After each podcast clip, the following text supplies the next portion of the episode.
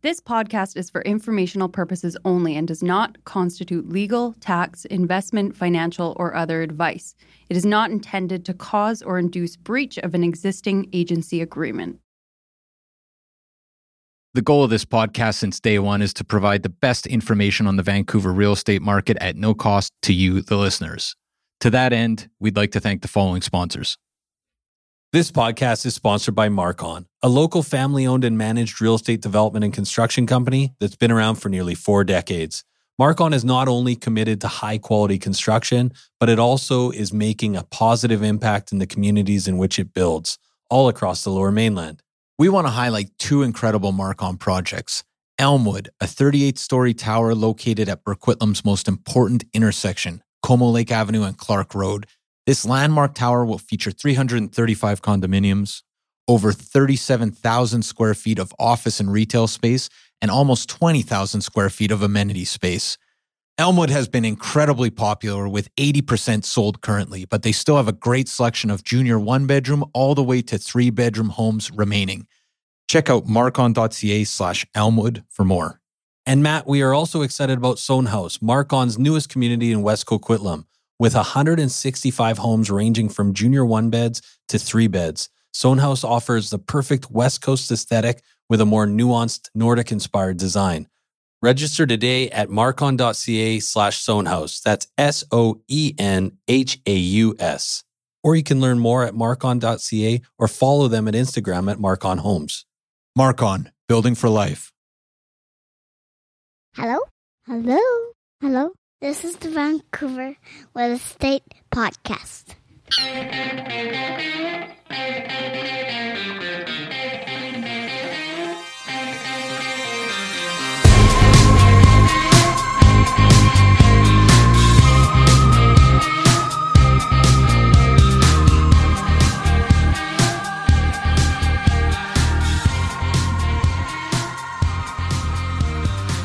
And welcome back to Vancouver Real Estate Podcast. I'm your host, Adam Scalina. And I'm your host, Matt Scalina. And Matt, today, another great day around these parts. We've got Michael Ferreira That's and right. John Benest.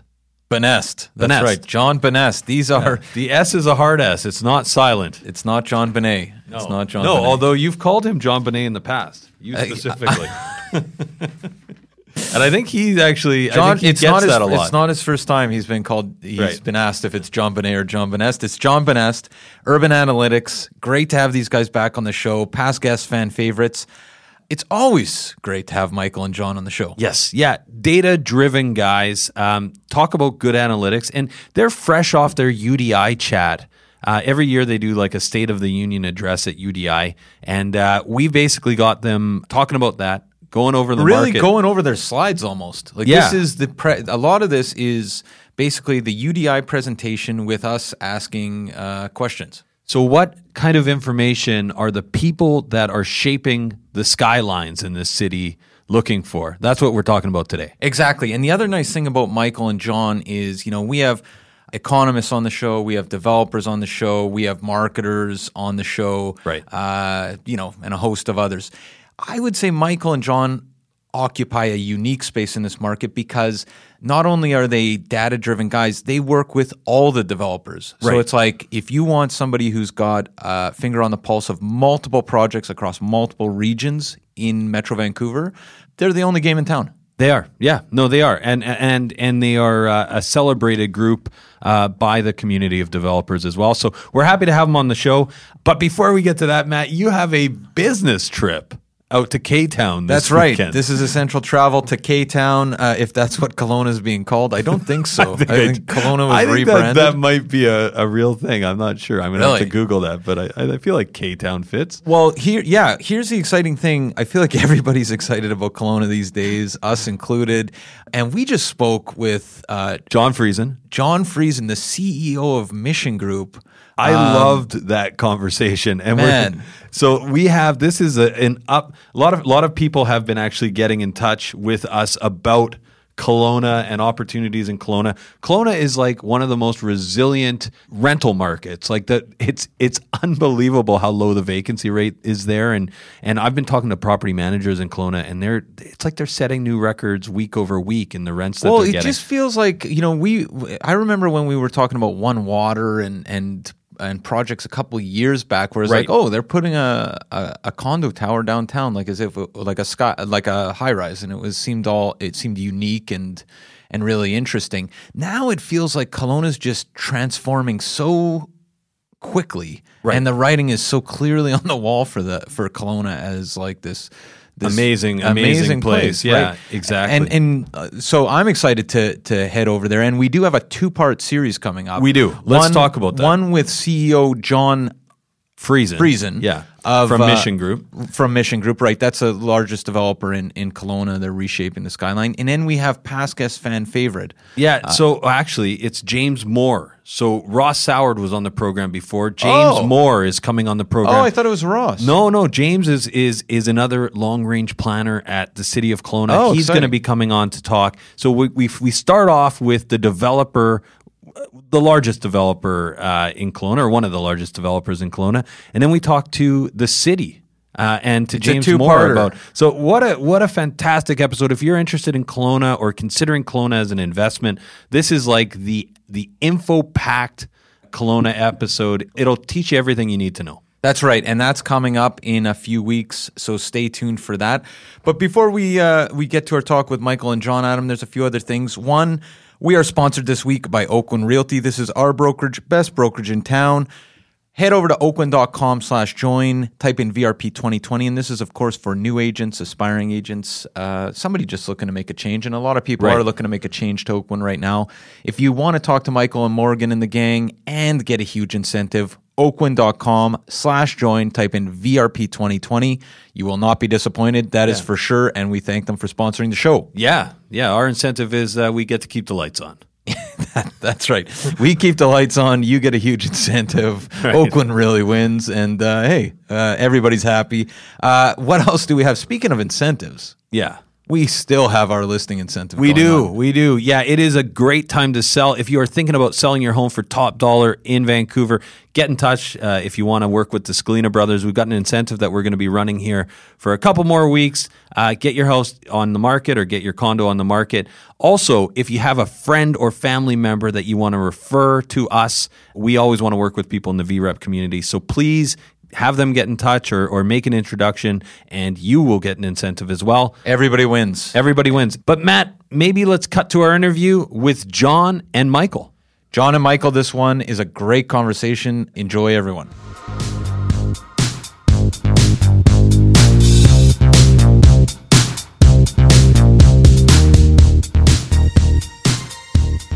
Okay, so we're here with Michael Ferreira, managing principal, and John Benest, principal at Urban Analytics. How you doing, guys? Doing great. How are you guys?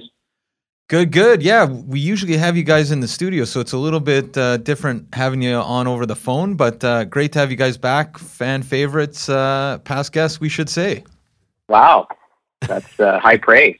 Can we start maybe with? Why don't we start with Michael? Uh, I know I know a lot of our, our listeners are familiar with you from previous episodes, but can you start by telling our, our listeners a little bit about yourself? Um, sure. I've uh, I'm I'm getting older by the year. Every time I do one of these things, I'm another year older. So I think the last time I I was on, I was suggesting that I'd been in the industry for 25 years. Now I'm just going to say that I've been in the industry for over 25 years. Um,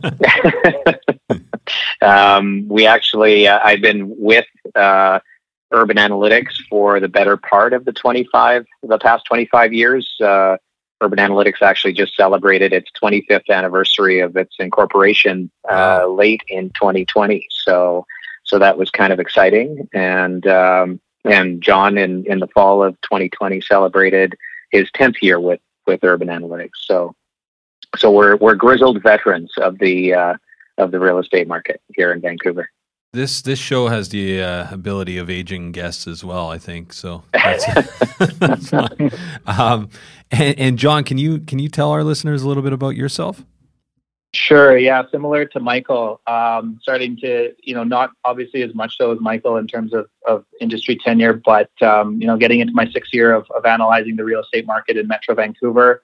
Um, been with Michael at Urban Analytics for 10 years now. We're celebrating our 10th plus anniversary. Um, yeah, and prior to that, worked at a, a, variety of Metro Vancouver developers, just analyzing the market and uh, learning everything there is to know about it. Um, got my my feet wet uh, starting at Polygon in 2005 and another developer, Mosaic. And yeah, just been, you know, now it's kind of going through three plus cycles of uh, real estate in Metro Vancouver. So I've uh, been enjoying all of it. Right. Well, no, and that's it's it's always good to have you guys on, and we and we always have you on, uh, or the last couple times we've had you on at the start of the year, kind of after your State of the Union uh, address to the Urban Development Institute, and we love to have you on right after to to get your take on what's going on in the market. I believe this year your the title of your talk was 2020 is so last year. Is that right? It was close. It, 2020 was so last yeah, year. Matt, come on. I'm sorry, guys. I feel like we're get, we're running really loose on this Matt, show. Matt has a tough time with present and past yeah, you know it was bound to happen after just about screwing up UDI. So. Yeah, yeah, yeah, exactly. What's going on? The market must be busy if Matt's uh, having this many challenges. Um, so can we can we maybe start about like let's talk about 2020 was so last year. Can can you discuss maybe some of the key takeaways from your address? Yeah, you know the uh, the title sort of came from the fact that I think there was you know, we're all fatigued for obvious reasons, but um, I think, eh, you know, with respect to the market, we were feeling fatigued about, you know, talking about what had happened in, in 2020 and, and even for the market itself in, in 2019. So it was really kind of a, a reference to, you know, eh, let's put the past behind us and let's look forward because I think, you know, what's ahead is a lot more promising and provides reason for optimism than than what happened in in 2020. Now that being said, we still looked back at 2020 in the presentation to uh, to talk about sort of what went on during the year, and you know, it, in a lot of ways, it was it was a pretty remarkable year from um, from what what happened in the market uh, versus what uh, the uncertainty that existed a year ago at this time when we were just heading into the pandemic. I guess we're still a few days away from the actual anniversary of, of going into lockdown, but but those first few weeks of, of the lockdown were just you know full of uncertainty, and nobody really knew what was going to happen, how long this was going to last. So uh, we entered the last couple of weeks of March, first uh, few weeks of, of April, just in in a little bit of a sense of paralysis, where you know all of a sudden everybody was shifting and working from home, trying to figure out how to do that how to figure out Zoom and Teams and and what have you, and and how to make those work. And just wondering whether you know were construction sites going to continue? Was the supply chain you know you know put aside toilet paper, but were construction sites going to be able to get plywood delivered to them? So, but you know, lo and behold, you know, uh, several weeks after the lockdown, and even during those first few weeks, we were hearing from from clients, and and just to to go back, John and I, those first few weeks, we hit the phones hard and, and, you know, called the majority of our clients, subscribers, just to get a sense of what they were thinking and what they were feeling. And, you know, the result was, you know, the majority of the people figured, you know what, there's a light at the end of the tunnel. We're going to get through this.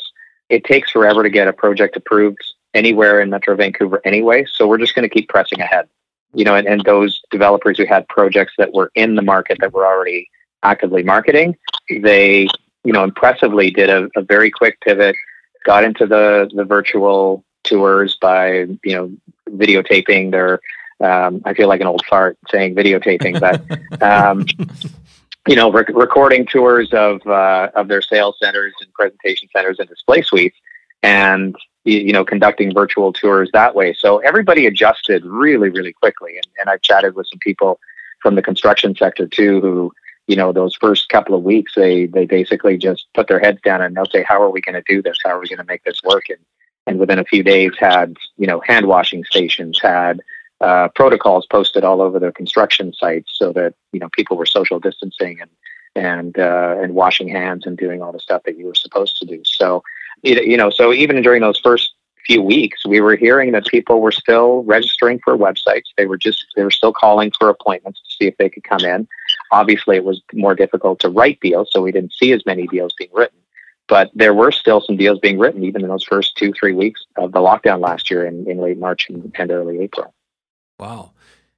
And and did what about the the kind of moving past the straight up lockdown a couple months there like we've been asking a lot of people this question but did the remainder of 2020 surprise you in terms of, of activity? I think it, it's basically, I think the answer seems to be yes across the board. But uh, what was your guys' take on it?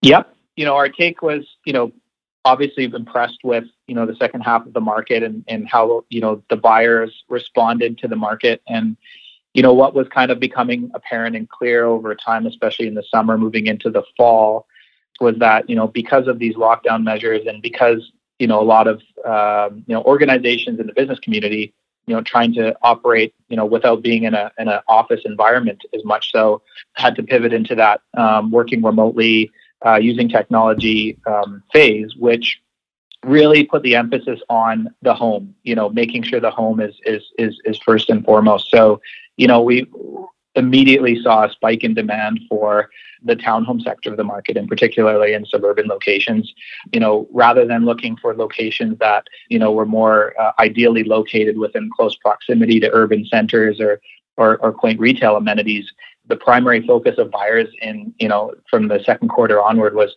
you know what is the most affordable spacious product i can afford um, and kind of dedicating and carving out spaces that they could use for um, either zoom or teams calls mm-hmm. uh, or or an individual office space so you know we really saw instantly that that shift for demand for space. So you know you know the, the mantra of real estate is is often location location location. And you know what the, the pandemic really accelerated was the you know the, at least in the short term that desire for space. So it was kind of like space space affordability you know is was kind of what was driving the market. So we started to really see that take off in the second half.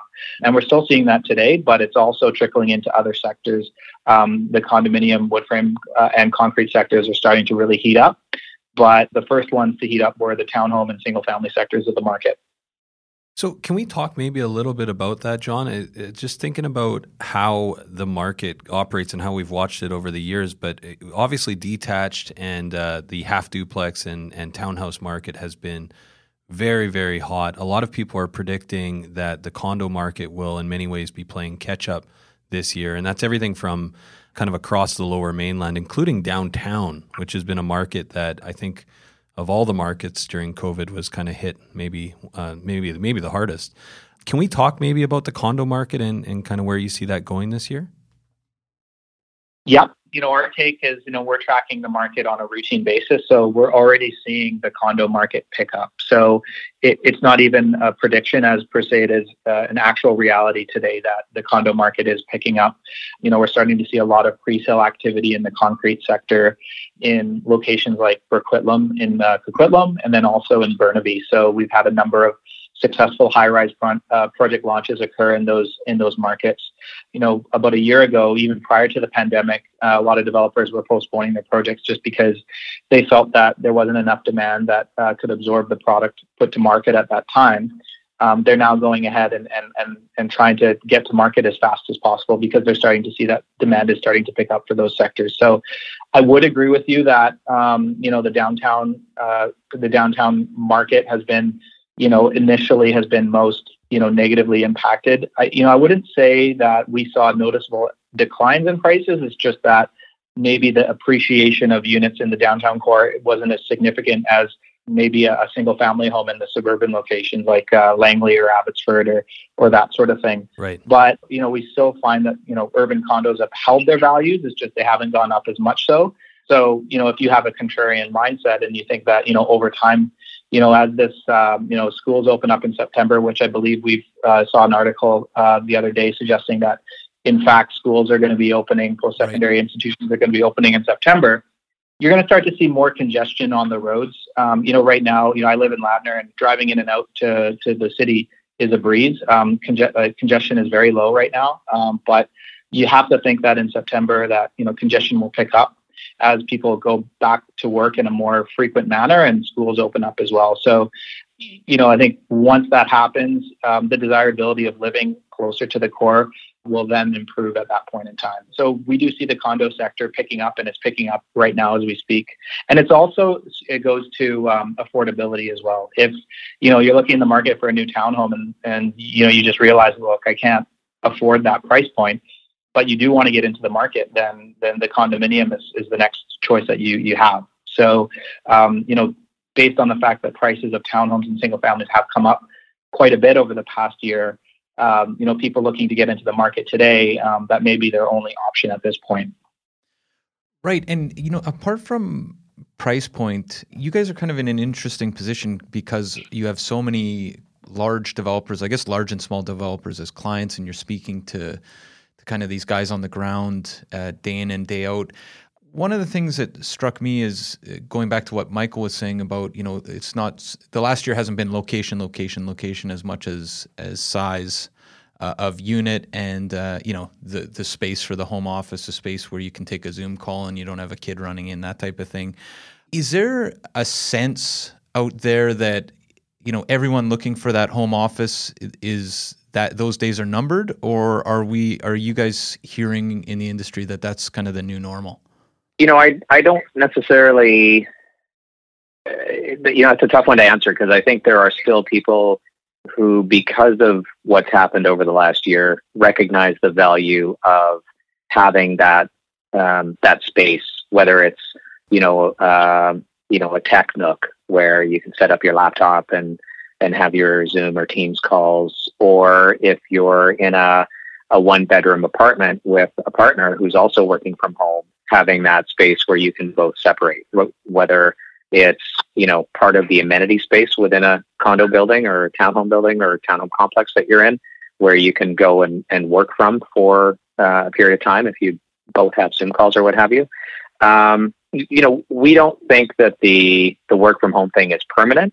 Um, you know, I think as a lot of people are recognizing there are benefits and drawbacks to it, and and we've experienced that ourselves even within our own company where you know, I think people like the flexibility of being able to work from home one or two days a week, but they also, especially during those first few months of, of the pandemic, really missed that personal interaction with their fellow team members. So, so we did see, you know, and, and even today, even though we do have restrictions in the office in terms of how many people can come in on any given day, usually we're maxing out on on the number of people who can come in. So, um, so there is that desire, and I think there is still going to be a need for people to go into the office and, and continue to work. So right, right. There's probably got to be a study done about people that have young kids or people that have significant others that are stuck at home, needing an office space to hide, maybe. Well, to yeah. get, get, out the, get, out of the, house. I think it's pretty specific, uh, yeah, where you're at in your stage in, of life in terms of how effective it is working from home. That's but for I, sure. Yeah, but no, the collaboration point is uh, is, is, a good one. Um, so, can we talk about who's driving demand? throughout the market, it's I would say it's your entry level and your move up buyers were the the primary drivers of the market through most of last year. You know, the downsizers, empty nesters, they were probably the slowest to sort of get back into the market, along with investors. I'll add. You know, and, and on the downsizer front, I think there was just more anxiety about you know going into a, a presentation center. But you know, I think we're starting to see now that that single family home prices have gone up so much you know that's that's probably getting a few of those buyers even off the fence and and figuring out what their next steps are going to be as far as you know are they going to stay in the house or are they going to move into uh, into a condo building um, or downsize into a you know executive townhome for instance. But you know on the investor front it's been interesting because i think through most of probably three quarters of 2020 they were largely on the fence. You know we kept hearing from our clients that uh, that they were inquiring they were coming by and and they were out there. Um, but you know, given the predictions that they heard last spring of of um, you know price you know price crashes by varying amounts uh, depending on on who was putting out the prediction. You know, if somebody's predicting, especially a, a government entity is is predicting that prices are going to drop by nine to eighteen percent. As an investor, why would you be jumping into the market? So I think they sat back and waited. But you know, eventually, after seeing consecutive month after month of of uh, MLS results showing that that sales were up and prices were starting to go up again. That it was like, okay, maybe they got this one wrong. And we saw in the fourth quarter, in particular of 2020, where you know the investors started to come back into the market. They're they you know they were very selective initially, and and they're still selective and and very value oriented and value driven, but. Um, but they are much more active today than than they have been for probably the last two years. Yeah, and the pandemic also proved that you know there is a lot you know significant amount of of local end user demand. You know, the, the pandemic obviously made it makes it challenging for foreign buyers to come in and, and buy real estate when it's challenging to come in and, and uh, cross our borders. So, you know, it just really showed that there is a, a strong contingent of local demand for our real estate here. Yeah, and I think that's that's a really good point because I think with the government policies that were introduced in in 2018 and that really impacted the market in 2019, like okay, well, what are you going to do now? Yeah, yeah. well, that's that's what we've kind of been talking about a lot on the show, right? It's it's the the narratives have around uh, skyrocketing real estate have kind of shifted a bit because they, because it's pretty clear that there's no you know boogeyman from offshore that's having that great of an impact on on what's going on here. Yeah, agreed. Now, you know, one of the the points we made at, at the UDI presentation was you know, the, the demand is incredibly strong today. It's all domestically driven for the most part. You know, we still did see some immigration coming in last year, but a fraction of what we normally see. But, you know, if you think the market is crazy now, imagine if we had that immigration happening and we had that demand from uh, from new immigrants. And I'm not just talking the high income and high net worth uh, immigrants that come in, but we also do have a lot of non high net worth immigrants that come into the country that are looking for opportunity and a better life. And you know what we found is is a lot of those immigrants they'll rent for the first little while, but their ultimate desire is to own. Mm-hmm. So as soon as they are able to get into the market, they you know they do. And so once that demand comes back again, you know, are we going to be prepared for it? And if not, what what happens to to pricing then? Right, and and I guess well, there's a a few things to unpack there, I think for sure. But but one thing uh, we want to talk to you guys about was um, was rents and what happened to rents in 2020 and what you guys are thinking is going to happen this year. But presumably, at least on in our business, when we were talking to investors uh, over the past year, a lot of that fear was you know rents are down. It's going to be hard to place a tenant government policy changes to protect tenants, which I think were largely seen as a positive thing. But all those things combined made the environment a little bit sketchy for investors. Um, can you talk about what we saw in rents in terms of vacancy rates, in terms of the amounts people were getting for rents, and and what you see moving forward this year with with presumably a little bit of a bounce back? Yep.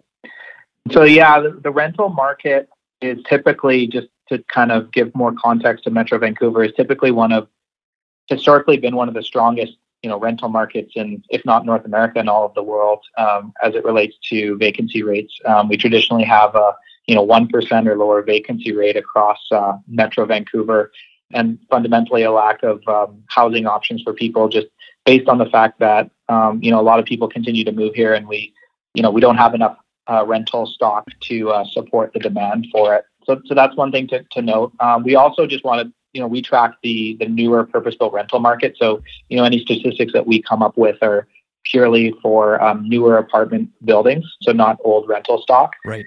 And you know, we didn't know what to expect. You know, we typically feel that you know the the rental market is more so resilient than than a, a housing market, but we're actually surprised in the fact that you know we didn't anticipate that the pandemic would ultimately impact lower income earners and the rental market the most from the perspective that a lot of our rental market is supported by post-secondary institutions and, and um, international students who travel here and they will rent in urban areas near um, either downtown or near UBC, SFU, other post-secondary institutions. And uh, a lot of the rental market does rely on those renters. And as soon as you say to students that number one, we're not open, opening the borders um, for for travel, and we're um, we're having online classes, no in, in, in person classes. The motivation to want to rent uh, in locations like downtown or or or, or UBC are, are quite um, diminished. So you know we have a lot of students in first second year university who would have um, gone to classes and lived on campus are basically living with their parents. So in the short term, it's resulted in some, you know, re- would-be renters um, pulling back from the market and not as much international renters. So we did see quite a bit of a spike in places like UBC where we would traditionally have next to zero vacancy. And then in downtown Vancouver, there was a, sm- a spike in vacancy. So um, those were the key locations where we did see um, uh, a spike in, in vacancy. But overall, there were other, you know, suburban and, and, and other locations within Metro Vancouver that weren't as uh, negatively impacted by the pandemic. In terms of rents, uh, sorry, John, can you just yeah. in terms of so you know we often throw around like a one percent vacancy rate or or even lower than that. Do you Yeah. guys have numbers on on what that spike actually translated to in terms of vacancy rate? Um, yeah, we could we could probably look into it. I mean, we you know we track the newer purpose built rental market, so Right. so you know in those locations it spiked up as high as as five to ten percent, um, like a UBC. Um, in downtown, maybe five percent, uh, five to ten percent range. But other locations like Surrey, Langley, you know, even the Tri Cities, uh, we didn't see that type of spike in vacancy. They were still below uh, five percent for newer purpose built rental buildings Right. so that was kind of an interesting observation that that that we uh, we noticed. But you know, the way we see it is is is that this is just a short term thing. Um, you know, we we've been tracking the market for the newer purposeful rental market for over five years now, and prior to the pandemic, you know, you would have a rental stock at UBC of over three thousand units per se, and you would check the statistics and you'd see no vacancies.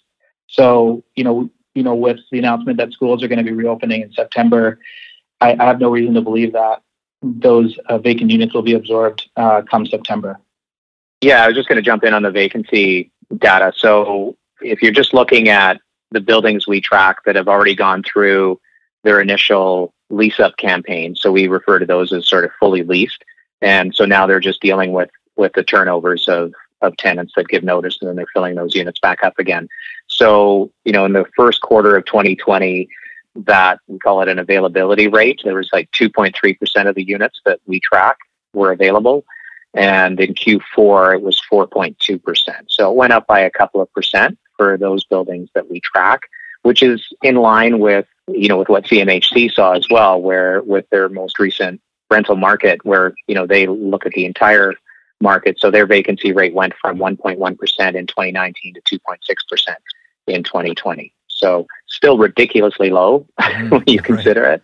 You know, I think Calgary's uh, vacancy rate was 6.6% at the end of last year when CMHC did their their survey there. So, so yeah, so it, it obviously did impact vacancy, but you know, across the board, not by as much. It was really, as John referenced, you know, those areas that were, you know, downtown Vancouver, any other areas that sort of service post secondary institutions. And and presumably the with the vacancy rate, uh, as goes the vacancy rate, goes how much rent people are paying. Uh, do you have any data on the impact on on rents and where we're kind of headed here? Yep. Yeah, So, yeah. Go, So go ahead, John. Okay. Yeah. So what's what's interesting that we've been finding with um, the newer purpose-built rental market is that you know there's a lot of other things to consider um, when it comes to leasing up a building. So you know, with the government stating that you know you aren't able to increase the rents for a certain period of time, you know that's that's noted by uh, developers of new rental buildings. So you know what we're finding is that a developer would be less motivated to want to rent something for a lower rent and would be more incentivized to have a higher face rent and offer um, one, two, or even three months uh, worth of free rent, so long as the contract rent or face rent is at a certain level, Right. uh, which is higher than uh, than what they would otherwise have to uh, rent it out for um, on the market. So.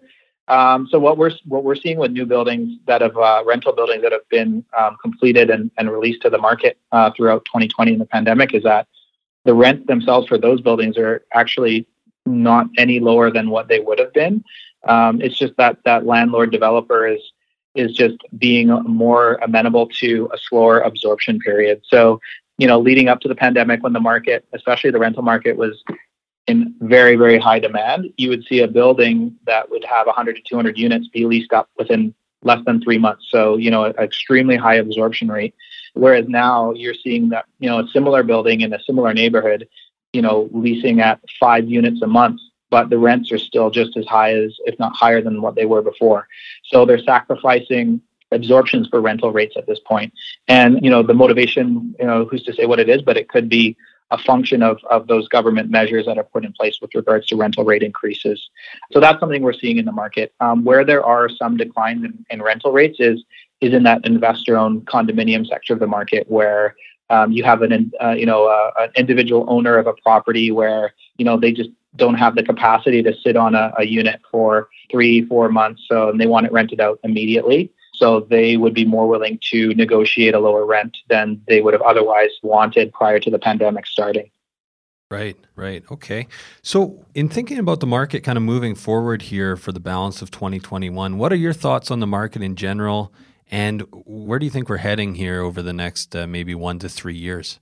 You know, I think we're already starting to see signs of what the rest of the year is is going to look like with respect to you know townhome product is still selling incredibly well. The demand remains extremely high. You know, prices have started to to inch up, and I think, and, and not even inch up in some cases. There's some pretty significant price increases happening in in some places in the Fraser Valley. So, you know, as that happens, you know, while demand was was reasonably strong for you know low rise condos last year, I think you know we saw an increase of 23 percent in that sector uh, year over year. But you know, on the t- you know, compare that to the townhome sector, which saw 177 percent increase in sales um, from you know 2020 to 2019. Yes, um, so yeah, so I think as that spread, you know, as, as townhome prices start to increase, and we've seen this before, you know, during a bit of a downturn, you know, townhome prices compress a little bit, get a little closer to wood frame. People jump into that sector as the supply gets gets absorbed. Prices start to increase, and that spread kind of gets reestablished again between the the low rise condo and the and the townhome product, and even high rise condo for that matter. And then you start to see uh, people going back to the to the condo product again. So I think you know we're we're going to see a, a much more balanced demand for product across the region. But I, I think the biggest jump that we're going to see is for for demand in the in the high rise sector, which we're already starting to see, mostly due to you know investors coming back into the market again. Do you guys have any uh, thoughts on pricing? And and one thing just to note here, like we we talked to Cameron McNeil and Ryan Lalonde from MLA last week, and they had some pretty specific numbers in terms of price appreciation over the next year, year and a half. And like they're extremely bullish on the market in terms of new construction. Is that is that your guys' sense? yeah, you know, I, th- I think this year, uh, and and I'll, you know, John can offer his opinion as well. I, I think this year prices will probably see, see some appreciation, but I think there's so much, so many new projects that are, you know, that were put on hold right. through 2019 and, and most of 2020 that are going to be coming onto the market. So I think uh, there is going to be a lot of new supply coming into the market. I, I think where I see, you know, more significant appreciation happening is into 2022 when the borders reopen. We start to see that immigration coming back in. We have that pent up demand from from that immigration coming in, and the pace of approvals in in Vancouver is everybody is aware. You know, in the industry and and hopefully even outside the industry, people are becoming more aware of it. But you know that slow pace of approvals is really going to hamper any new supply coming into the marketplace. So that's where I see there being, uh, you know, a bit of a crunch where we're going to see some some pretty substantial upward pressure on pricing uh, in 2022 and beyond. Right. Actually, and that lines up almost exactly with what Ryan and Cameron were saying that the next six months were in in their minds an opportunity, whereas uh, yeah, by about mid 2022 we're we're in a different category in terms of pricing. Yeah, well, not to tell secrets, but they do subscribe to NHS Live. yeah. So it sounds like you guys are cautiously bullish on the next couple years. What uh, what challenges lie ahead in your guys' minds? Yeah, that's, that's that? yeah, that's a good question. You know, I I don't. I'll leave you to answer the tough one. yeah. yeah, you know what? Yeah, sometimes uh, you know, we just don't know what's going to happen with, um, you know, our hope and our anticipation is that, you know, we're going to be continuing to, you know, have more of a normalcy environment with regards to getting past the pandemic in uh, late 2021 and beyond. So, you know, the only concern that I would have is for whatever reason, you know, this didn't occur, and you know, we had a prolonged kind of uh, process that we had to drag through and, and not let new immigration come to kind of help fuel the the market. So I think that's one thing that could possibly happen. Another thing is, you know, real estate markets, as you guys know, they do um, they are cyclical, and you know, you know, from our our perspective, you know, they're cyclical and they go up and down, but in the long term, the trend is up. But you know, that's not to say that in short term periods they they do come down if if they're overheated or overhyped. So, I mean, my only consideration would be just you know looking at what's going on in the single family market right now and just how much hype is, is being put into it with regards to um, sales that are occurring significantly above uh, list pricing. You know, it, it, does create that sense of fear of missing out in the market, which could potentially, you know, attract the wrong type of people. You know, people who are looking to make money quick by flipping the home or, or that sort of thing. Um, and then also, yeah, people who maybe are stretching themselves a little little too thin um, in order to get that single family home because they feel like they're fear of missing out. Because you know human nature if you you hear a hear experts saying you know, things are going to double in a certain amount of years and of course you're going to want to get in as soon as possible. So that would be the only concern i have is just the single family market people you know getting really really heated too quickly and you know attracting the, the wrong type of people and and um, and and seeing where that leads. So those are kind of the only two things that kind of come up to me top of mind. I think in general, you know, it's the same old uh, adage with Vancouver. We just don't have enough supply, and this with the assumption that people are going to continue to move here and want, want to live here. So um, all the fundamentals are always good. It's just the short term kind of issues that we're we're we're uh, we're looking at are, are potential areas of concern. Yeah, and, and I would add to that. I think just you know on the government policy side, the market does become active, we start to see some some sharp increases in prices, and we end up in that same sort of frenzied state that we were in in 2016, 2017. Is you know can the can the various levels of government resist putting even more layers of demand oriented policies in place? And you know, so far they've refused to acknowledge that supply is an issue. I just hope at some point they recognize that, you know, especially given what's happened this past year with with the domestic side of the market really driving the demand that hey maybe supply does have something to do with it especially on the the rental side but even on the uh, you know the ownership side.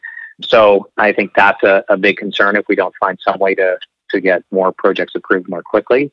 The other one is just you know this continuing layering of costs onto onto the industry. And i think it's something that uh, that we have to look at. I you know I had a conversation leading up to my uh, leading up to the UDI presentation with Eric Carlson and his and as you guys know, you've chatted with him before. He's pretty entertaining, but he's like, you know, just almost out of exasperation. He's like, can we can we go more than three years without having a new building code introduced that right. you know everybody has to learn and get trained on? I mean, we already have a challenge with with skilled labor in the trade sector. So you know, if you're forcing those trades to learn a new code every three years, it just becomes impossible to keep up and to uh, and to to supply the market with sufficient labor to to execute on all these projects. Yeah, I mean, just as a thought, it w- and this was came out of the conversation last week, but it's interesting to think that there's potentially more demand side measures coming because considering you know the market we're in right now and how few projects launched over the last couple years it seems like you know that's a a terrible idea. It's like uh, clearly it seems like the policies were were ill considered in the first place, and to layer on more challenges in terms of limiting demand, it seems like it seems like a bad idea to me. Yeah, couldn't agree more. Do we want to maybe just to uh, shift gears a little bit? Um, which areas in the lower mainland are you kind of maybe most excited about right now? And and I mean that from kind of a growth perspective, or perhaps even an opportunity and uh, perspective. Well, Mike, you want to go first, John, or no? You go first. sure. So I'm going to go to sort of two extremes of the market. First, I'm going to say, uh, you know, I, I'm keeping kind of a close eye on Mission, and only because you know one of the region's biggest developers, Polygon, is is starting a massive new community out there that I think, you know, once built out will have, I think, up to 15,000 residents, I believe. So, you know, that's an interesting one to see, you know, whether that, you know, moving away from the core trend will continue. you know, and and there's a lot of smart minds over over at Polygon. So you know, I'm sure they saw an opportunity there and and uh, anticipate that uh, that there will be good demand for for a new master plan community that uh, that they're planning out there. You know, the other one that uh, I'm looking interestingly at that I think there are some opportunities is downtown.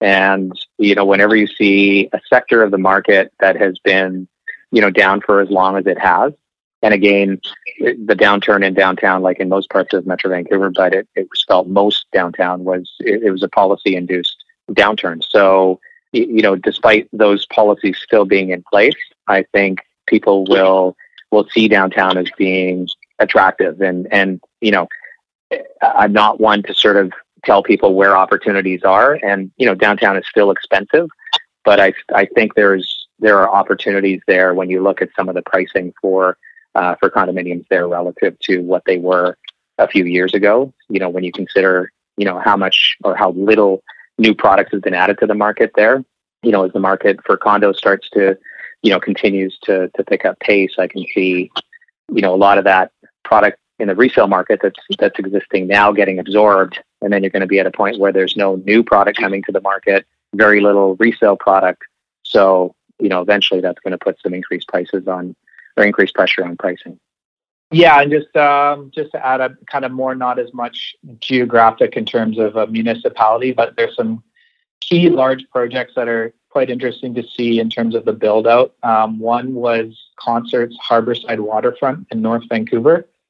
And I don't know exactly how long this one's been in planning, but it feels like at least a decade. So, you know, I just love to see projects that have been grinding it out and, and kind of trying to make it work uh, finally come to market. And uh, I, I, wonder if they'll have to change their specifications for the project based on what they originally thought they would have to put in it.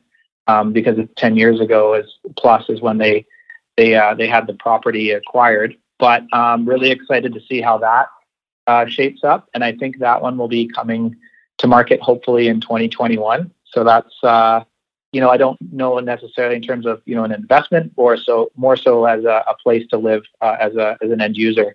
Um, excited about that project, and then just going south of the Fraser, uh, another master plan community, which was another long uh, approvals process, was um, the Spetifore lands in Tsawwassen, uh, which drove uh, drove by the site a few days ago, and it's looking great. And it's called Southlands, and really cool architectural uh, single family townhome product in that location, and that that's a big project, and, and excited to see that one get built out as well too. So North Vancouver and Tsawwassen. Oh, that's great. And and can we talk maybe about just BC, the province in general? Uh, do you have any regions you're excited about? Um, I'm I'm from the Okanagan, so I'm going to say that's one I'm I'm excited about.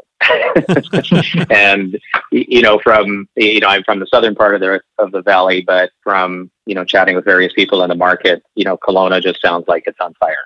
And you know, the, the downtown is transforming there. With you know, before you used to drive in and you'd see one tower or two towers, and and uh, you know, based on the number of projects that are in planning there, it's it's going to look like uh, a mini Metrotown uh, not too far down the road. Right. And I know you guys are in Edmonton and Calgary too. Obviously, those markets have had a couple challenging years, to put it mildly. What do you see for the future of Alberta? And are you excited about Calgary and Edmonton? Yeah, we're pretty bullish on on the future of those cities. You know, largely a function of um, when you know we're going to start to see a lot of immigration come to Canada and with the end goal of owning a home uh, as uh, as a as an aspiration for new immigrants. You know, looking at your options in terms of what's out there, and Metro Vancouver is obviously a desirable city, but you know, as time goes on, is becoming harder to obtain in terms of a single family home or or or a more family oriented product. You know, we're hearing the single family market across all Canadian cities is is increasing from Toronto to Ottawa. You know, we heard there's a an article put out a week ago saying that the uh, average house price in Ottawa was over $750,000.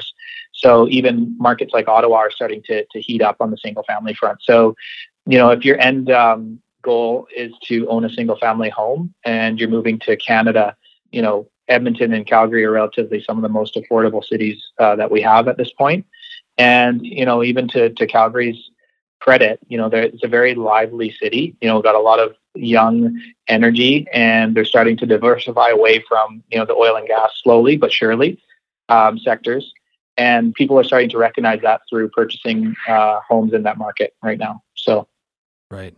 Yeah, Calgary is an incredibly beautiful city. It's it's uh, it's been sort of shocking how long it's been down too. Like Right. I, I, I I'm surprised because it is. It's a great city and there's a lot of energy there and there's and there's a lot of infrastructure. Like it seems like, you know, it, well, what it's it ranks I think in the top ten cities on some of those. Uh, on, on Matt's livable on my list. on my livable list at least, especially if you like driving.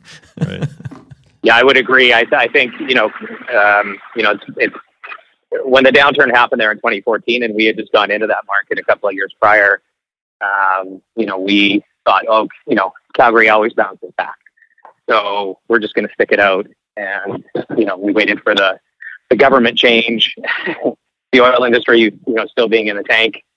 You know, things didn't improve all that much, and then of course you had the pandemic, which was you know another nail in the coffin. But you know, the, the I think the positive thing with the length of the downturn that they've experienced is is that they're finally taking the need to diversify their economy much more seriously. So Right. you know we're starting to see, and, and it's a no brainer there for the tech sector. You've got you know young, educated workforce, uh, and we are starting to see you know some progress on that front. And seeing some new industries moving into uh, new businesses moving into that uh, that market. Right. Well, well, maybe we'll leave it there. But um, we do have this segment called the Five Wire. Five quick questions about Vancouver and your lived experience here. So, uh, can you stick around for that? Yeah, absolutely. absolutely, yeah. All right. So, question number one. Uh, we'll start maybe with John. Uh, what is your favorite neighborhood in Vancouver? I'm gonna have to say Ladner, my hometown. Not my hometown, but I moved to Ladner about a year and a half ago, and and uh, been enjoying it. So that is uh, that's my current favorite neighborhood in Vancouver. Good one. And Michael, being a, a European descent, I still love Commercial Drive. Love going down there for for a Saturday or Sunday brunch. But I, I, I think I mentioned this the last time I was on the show. I think you know Lower Lonsdale, you know, should be a model for for urban planning in terms of of what the the city of North Van has done there. With it's, it's really become a destination, you know, not just for people from North Vancouver, but you know, from people from all over. So, uh, and if if anybody hasn't been there yet, they you know recently they should go and check it out because it's pretty even even during the pandemic you know what they did with the the covered ice rink there and you know they didn't Right. put the ice in this year but they still made it so that people could uh, could go down there and hang out with their family their household members obviously but you know even during the pandemic there was still this this sense of life there which was really great favorite bar or restaurant? We're thinking pre-pandemic when you guys were out and about on the town. Mike, do you want- Yeah, Mike, do you getting- wanna go first? I'm getting too old to be out and about on the town. uh, you know, I, I I'm sticking with my my fave because it's uh, it's still our go-to, even when we were restricted to takeout only. Uh, Tavola, which is uh, just down on Robson Street, just west of of Denman, fabulous place, and uh, just you know, even with the the more limited seating, still a great vibe in there, and and unbelievable food. That's a great one. Yeah, John. Yeah. So I think last time I said Bob likes Thai food, which is a chain. Um, I'm going to switch it up this time and suggest a restaurant called Il Posto, uh, which is in downtown Ladner, which is a, a locally owned Italian restaurant, and it's probably the you know I would argue is the best restaurant in Ladner. So uh, I would recommend you checking that out if you ever uh, were in that part of uh, Metro Vancouver.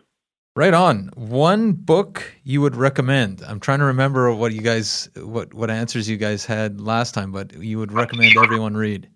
Go ahead, John. Yeah. So I read, you know, I read um, mostly business related books. They're kind of my favorite um, books.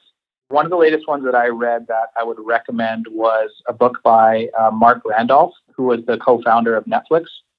And the book was called That Will Never Work. So I, I just enjoyed the book because, you know, obviously Netflix being such a big company, you know, you know, just to hear about the small beginnings of, of how it all started and just kind of knowing that you know big things can come from uh, small beginnings is, is kind of a fun and exp- an inspiring read. So uh, I'd recommend that book for sure. Yeah, right on. It's a good one. Michael? Yeah, and uh, yeah, I'm a big memoir guy. I like you know hearing you know similar to the book that uh, that John recommended, but I like hearing people's sort of story and how they got to where they were. So on the business front, I would uh, recommend Chip Wilson's uh, Story of Lululemon book. And you know, it's it's fun because you know you're from Vancouver and you you know all the places that he's talking about. But you know, he goes back to his start even with Westbeach when when he started that up and and uh, and such. So so that was a great one. And then for a lighter read, I'm going to give you two. I'm going to cheat. Uh, I'm going to suggest uh, Green Lights by Matthew McConaughey, uh, which is a really if you have an Audible subscription, it's a super fun read because uh, he actually reads it himself. So you can just imagine with his drawl oh, uh, how entertaining that is. So I, I started it, but I I was having a tough time with the Matthew McConaughey part. Too much Matthew McConaughey. You're just it going was, back to a Lincoln ad. It was yeah, exactly. No kidding. But yeah, I might have to pick that one back up. That's. Uh, I, would recommend you give it another shot. It, it, there's some laugh out loud moments in that one. So it's He's, like listening to Jeff Spicoli for an hour. Wasn't uh, and wasn't yeah. he the one? Matthew McConaughey was was wasn't he arrested or something for do, playing bongos and smoking weed back in the like that was a anyway. yeah yeah he tells that story in the book. Oh, oh right nice. on okay. Uh, and yeah. it was a Chip Wilson one. I feel like that sounds uh, great. Yeah, just from reading articles of his, like he he reminds me almost of a Conrad Black type guy in terms of his very opinionated, right? I, would imagine it's probably pretty entertaining that way. Yeah, the you know, and I really I have to say, you know, full disclosure, I enjoyed the first half of the book much more than the second half. The second half of the book, he gets into that more sort of opinionated part of it with respect to what was happening at Lululemon. You know, once they got bought out and and the various oh, you know oh. leaders that that were running the company and such. So, but you know, I, I think the first half, two thirds of the book you know is is what I really enjoyed. The whole book is is is good to to read or listen to, whichever you do. But but I, I did find sort of the you know the growth of of the company and how they got to where they were, you know, from basically nothing to to this massive global company. So it was pretty fascinating. Right. I'm just I'm putting it on my Audible as we speak here. This is uh, skip the part where there's axes to be ground.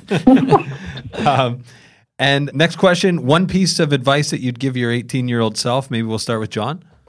Yeah, I think the last time was just buy buy real estate as, as early as you can because you'll be 35 in no time. I'll stick with that one. Or, or, or say, 45. I was going to say in Matt's case. uh, yeah, it, it goes quick. And Michael? Uh, I would uh, I would say you're capable of more than you think you are. Good one. And uh, last but not least, something you have purchased for under fifteen hundred dollars that's changed your life in the past few years. Starting with Michael. Uh, I don't know if they've changed my life, but I bought a really good pair of hiking boots. I, I you know, bit the bullet and, and spent over four hundred dollars on a pair of good waterproof hiking boots. Living on the North Shore, you're, you know, you got the mountains in your backyard, so so that's really uh, got me out and uh, been doing some hikes and such that I might not have done otherwise. So feel like that's uh, we've had a couple of those lately where it seems n- not necessarily COVID inspired, but um, it, it, seems related somehow. But uh, that, that's a good one. And, and John? Yeah, so I have probably, I mean, not life changing, but just life improving to a great extent for me. Um, uh, when I moved into my new home, you know, the first thing I wanted to do is get a new kind of home gym set up. So bench press, squat rack, just everything that I could so that I could do a home workout. And uh, it was super easy to get all of the equipment I needed and weights I needed online. And apparently, um, this is all pre pandemic. And apparently, during the pandemic, it was the hottest commodity around. So I've talked to people who said, you know, I, I had to wait months and months to get just a basic weight during the pandemic. So yeah, that definitely for me it was was huge. Just being able to you know get in a quick workout um, without having to kind of go to a you know a gym or community center. That was huge. The other one is just uh, not too much of a plug, but um, just an Audible membership. So you know, just using that time on the road to you know listen to as many audiobooks as, as possible has been a huge kind of game changer for me in terms of you know making more beneficial use of my free time so sure. you know went from not not reading a whole lot to you know in the year and a half reading 50 60 books just throughout commuting, you know, is a huge improvement to my life. That's a great one. Yeah. We, Although it's still the verdict's out whether you're actually reading those books, John. Well, that's that's somebody. Yeah, somebody challenged me on that the other day. I said I read 50 books a year, and they said, "Well, you kind of listen to them." But uh, yeah, that's a fair point. But but John, that, yeah, there's probably an opportunity to flip some of those the the, the gonna, weights. I thought that's where you're going with that—a buy low, sell high strategy. you know what? I probably could flip those weights for sure. yeah, well, how can uh, how can our listeners find out more about uh, urban analytics and, and what you guys are up to? Well, we just or just early in the new year, we just launched our new corporate website. So go and check it out at urbananalytics.ca. Um, and uh, all of our contact information is there, and uh, a bunch of great stuff that uh, will let you in on on what we do.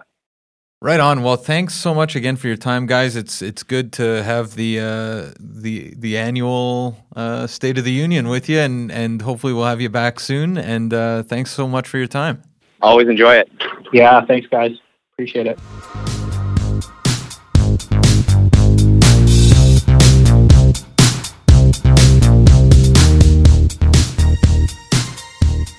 So there you have it, folks. Our discussion with Michael Ferreira and John Benest from Urban Analytics. Always enjoy having uh, John and Michael on the program. These guys are becoming kind of a, you know, we have our at least annual check in with them, but over the course of the last five years, uh, Michael's been on a number of times. John, this is his, uh, he's part of the two timer club. The two timer club. Yeah, there's yeah. a couple of people in that club. Yeah. Uh, no, it was That's great. the bronze jacket. it was great having these guys on. And yeah, it's always, I really, I think it's almost becoming an annual tradition to check in after their State of the Union at U- UDI. Well, it's the perfect time, yeah. Yeah, and it's uh, no, it's great. We do have the slides. If we you guys do. want the slides, we're going to have those on our website, VancouverRealEstatePodcast.com. This is, of course, the slide package that they used during their presentation. A lot of uh, emojis in there, which there I were. Like. Yeah, there were. There's a lot a of there's a lot of stats, a lot of data, a lot of emojis. I think that's probably becoming a thing for those guys. Is they always have. Uh, last time they were on too, the emojis were yeah. were everywhere. Yeah, I think it's a it's a trademark Michael Ferreira move to have those emojis in his presentation. That's a good uh, that's a good like thing it. to do. I like it. Yeah, yeah. So if you want to check that out, VancouverRealEstatePodcast.com. Uh, what else do we have? We'll have it week? at the uh, slash eggplant. Uh, I'm just kidding. It was a. It was. I don't think. No, I think there's mainly. There was a. Mainly there was poop a, emojis. It was a, a lot of a lot of backslash poop uh, emoji. Um, we will actually try and have that on the site, and That's then right. also, um, if you want to follow those guys, just head over to their website as well. Um, it's a good follow the information that they're putting out is fantastic. Or none. And uh, and they know, do Alberta as well. They have Edmonton, Calgary. So if you're if you're interested in kind of Western Canadian real estate, they're always a great group to follow for sure. For sure. What else do we have before we cut for the day, Adam? VancouverRealEstatePodcast.com. This is our website where all things real estate live head over to vancouverrealestatepodcast.com where you can sign up for things like the live wire. This is our weekly mailer. Yep. you're getting stats. Before anyone else you're getting stats that no one else gets. Right. Submarkets. It's it's really incredible. We got deal of the month uh, past episodes. There's no reason why you don't want to be on this list. No. We also have buttons there where you can sign up for the sold plan. This is start on launch date. This is how to get your property ready for market. We got it's the listing incentive. for sure. That's VancouverRealEstatePodcast.com. We also have tried and true private client services. Because Matt, if you are not using PCS, you are standing still while the rest of us power walk by. You get sold prices, days on market. You basically get realtor level information at your fingertips. It's free. It's the best way to look for real estate in Vancouver. All of our clients use it. We use it, and it's just got a facelift. It is. And I got to say, has. I actually just started using it.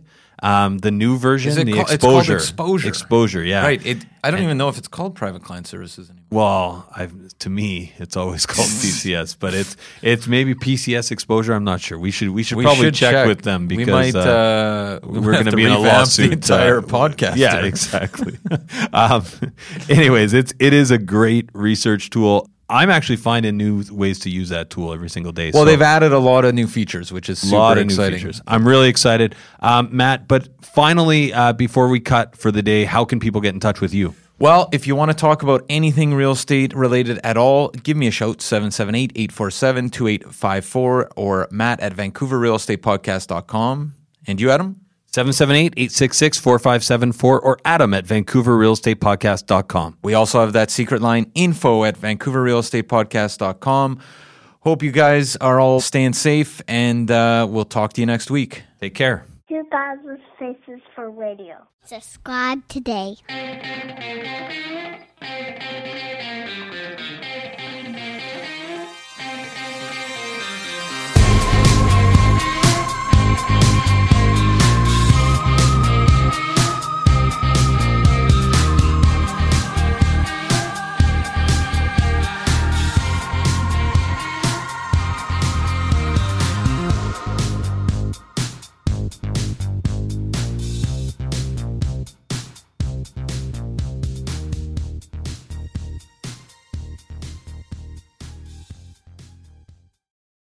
Hey everyone, pardon the interruption. We just want to take a quick minute to thank the following sponsors who make this show possible.